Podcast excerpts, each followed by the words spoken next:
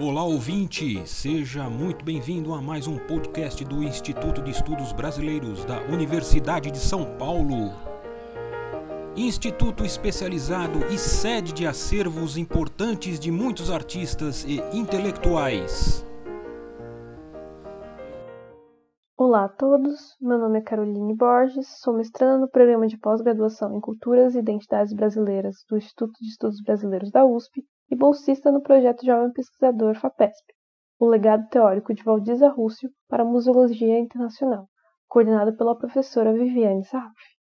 No episódio de hoje do podcast do IEB, irei falar um pouco sobre a atuação de Waldisa Rússio junto ao patrimônio, abordando algumas de suas ideias e comentando sobre seu trabalho junto ao campo da preservação patrimonial. É importante destacar que, apesar de sua introdução ao mundo da política cultural ter acontecido ainda no final da década de 60, a partir de sua entrada na Secretaria de Cultura do Estado de São Paulo como funcionária pública, Waldisa realizou a maior parte de sua atuação profissional nas décadas de 70 e 80, décadas conhecidas como pontos de virada para a concepção do que é patrimônio e de como e por que ele deveria ser preservado no Brasil. Sua trajetória na Secretaria de Cultura e, posteriormente, na Secretaria de Indústria, Comércio, Ciência e Tecnologia, seu vínculo com a Fundação Escola de Sociologia e Política de São Paulo, onde criou e fundou o curso de pós-graduação em Museologia, e sua associação com órgãos internacionais, como o Conselho Internacional de Museus, o ICOM, permitiram que Waldisa transitasse nos campos do patrimônio e dos museus, estando em constante diálogo com outros agentes interessados em pensar em novas teorias e práticas patrimoniais, possibilitando seu contato com novas ideias, ao mesmo tempo em que suas próprias proposições eram divididas com esses outros sujeitos. Dentro especificamente do campo patrimonial, isso é visto em sua participação em eventos como o Encontro Nacional de Cultura, realizado em 1976,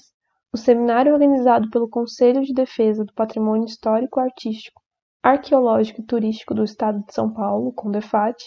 em 1983, e o Simpósio Nacional sobre Legislação Cultural, realizado em 1984, que apresentavam discussões sobre a formulação de práticas que dessem voz a diferentes setores da sociedade e que possibilitassem o acesso dessa sociedade aos bens patrimonializados,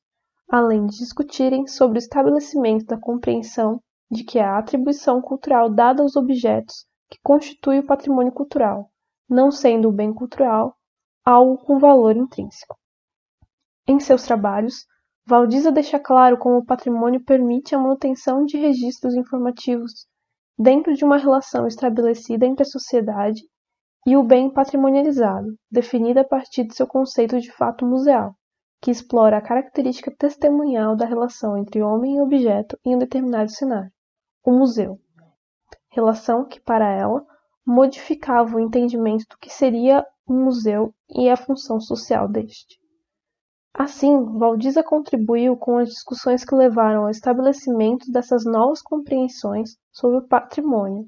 sendo, assim como vários de seus contemporâneos, um contraponto à visão tradicionalmente estabelecida por órgãos oficiais de preservação patrimonial até aquele momento,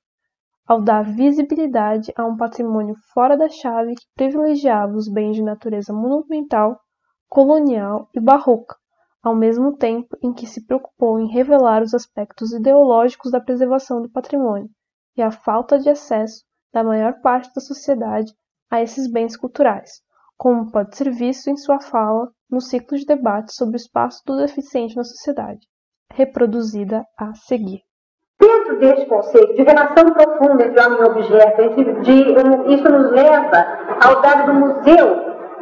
agente de humanização e agente social. Isso nos leva ao dado de um museu que é profundamente questionador, que leva o homem a aprimorar o seu senso de valoração e o seu senso crítico. Evidentemente, isso tudo pode ser um pouco incômodo, né?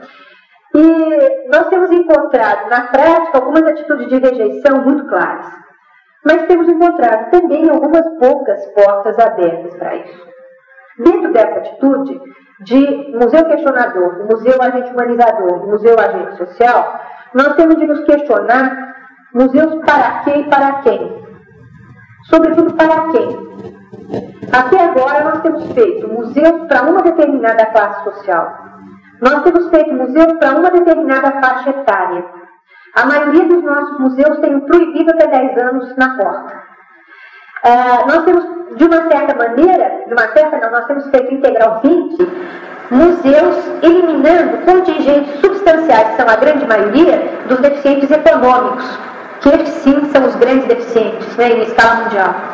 Então, quando nós falamos, e quando a museologia tradicional fala em públicos marginalizados e públicos especiais, eu tenho a impressão de que o grande questionamento que a gente tem de fazer é se esses públicos marginalizados e ditos especiais são realmente a minoria. Essa preocupação com o acesso mencionada por Rússio pode ser vista em seu trabalho no Museu da Indústria, Comércio, Ciência e Tecnologia,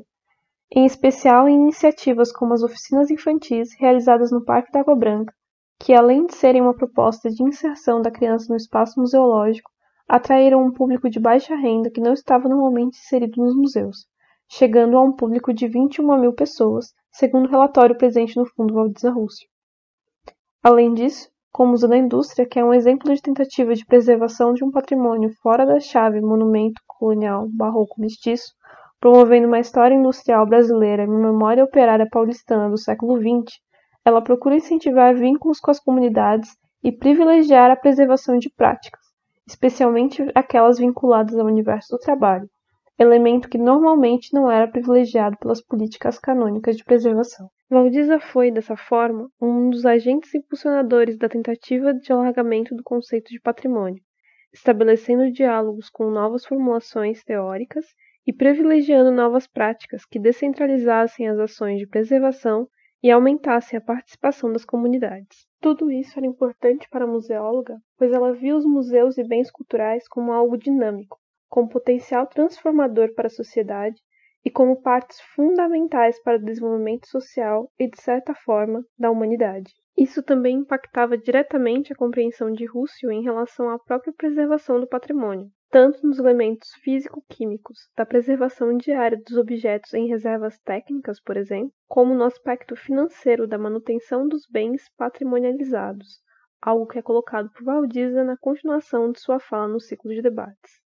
Se é para preservar o patrimônio humanístico do homem, mas preservar para quem, se nós não estamos comunicando à maioria? Por um diletantismo que vai ficar reduzido a um grupo de torre de marfim, a eremitas, etc., não tem razão, inclusive que isso nos custa um altíssimo custo social. Dessa forma, é possível ver como o patrimônio, sua musealização e sua preservação estão, na compreensão de Waldisa, intimamente ligados à questão da democratização da cultura e da relação dessa com a sociedade. Apesar dos avanços que essas discussões das décadas de 70 e 80 trouxeram para o campo do patrimônio, gostaria de destacar como essas questões de acesso, democratização e alargamento da escolha dos tipos de bens patrimonializados ainda não foram totalmente resolvidas, sendo atuais e muito relevantes. Acredito que, a partir da documentação deixada por Waldisa, podemos retomar e resolver diversos desses pontos levantados por ela e finalmente responder à pergunta: museus para quem? Obrigada. Este podcast do Instituto de Estudos Brasileiros chega ao final. Esperamos que tenham gostado e em breve retornaremos com um novo assunto para você.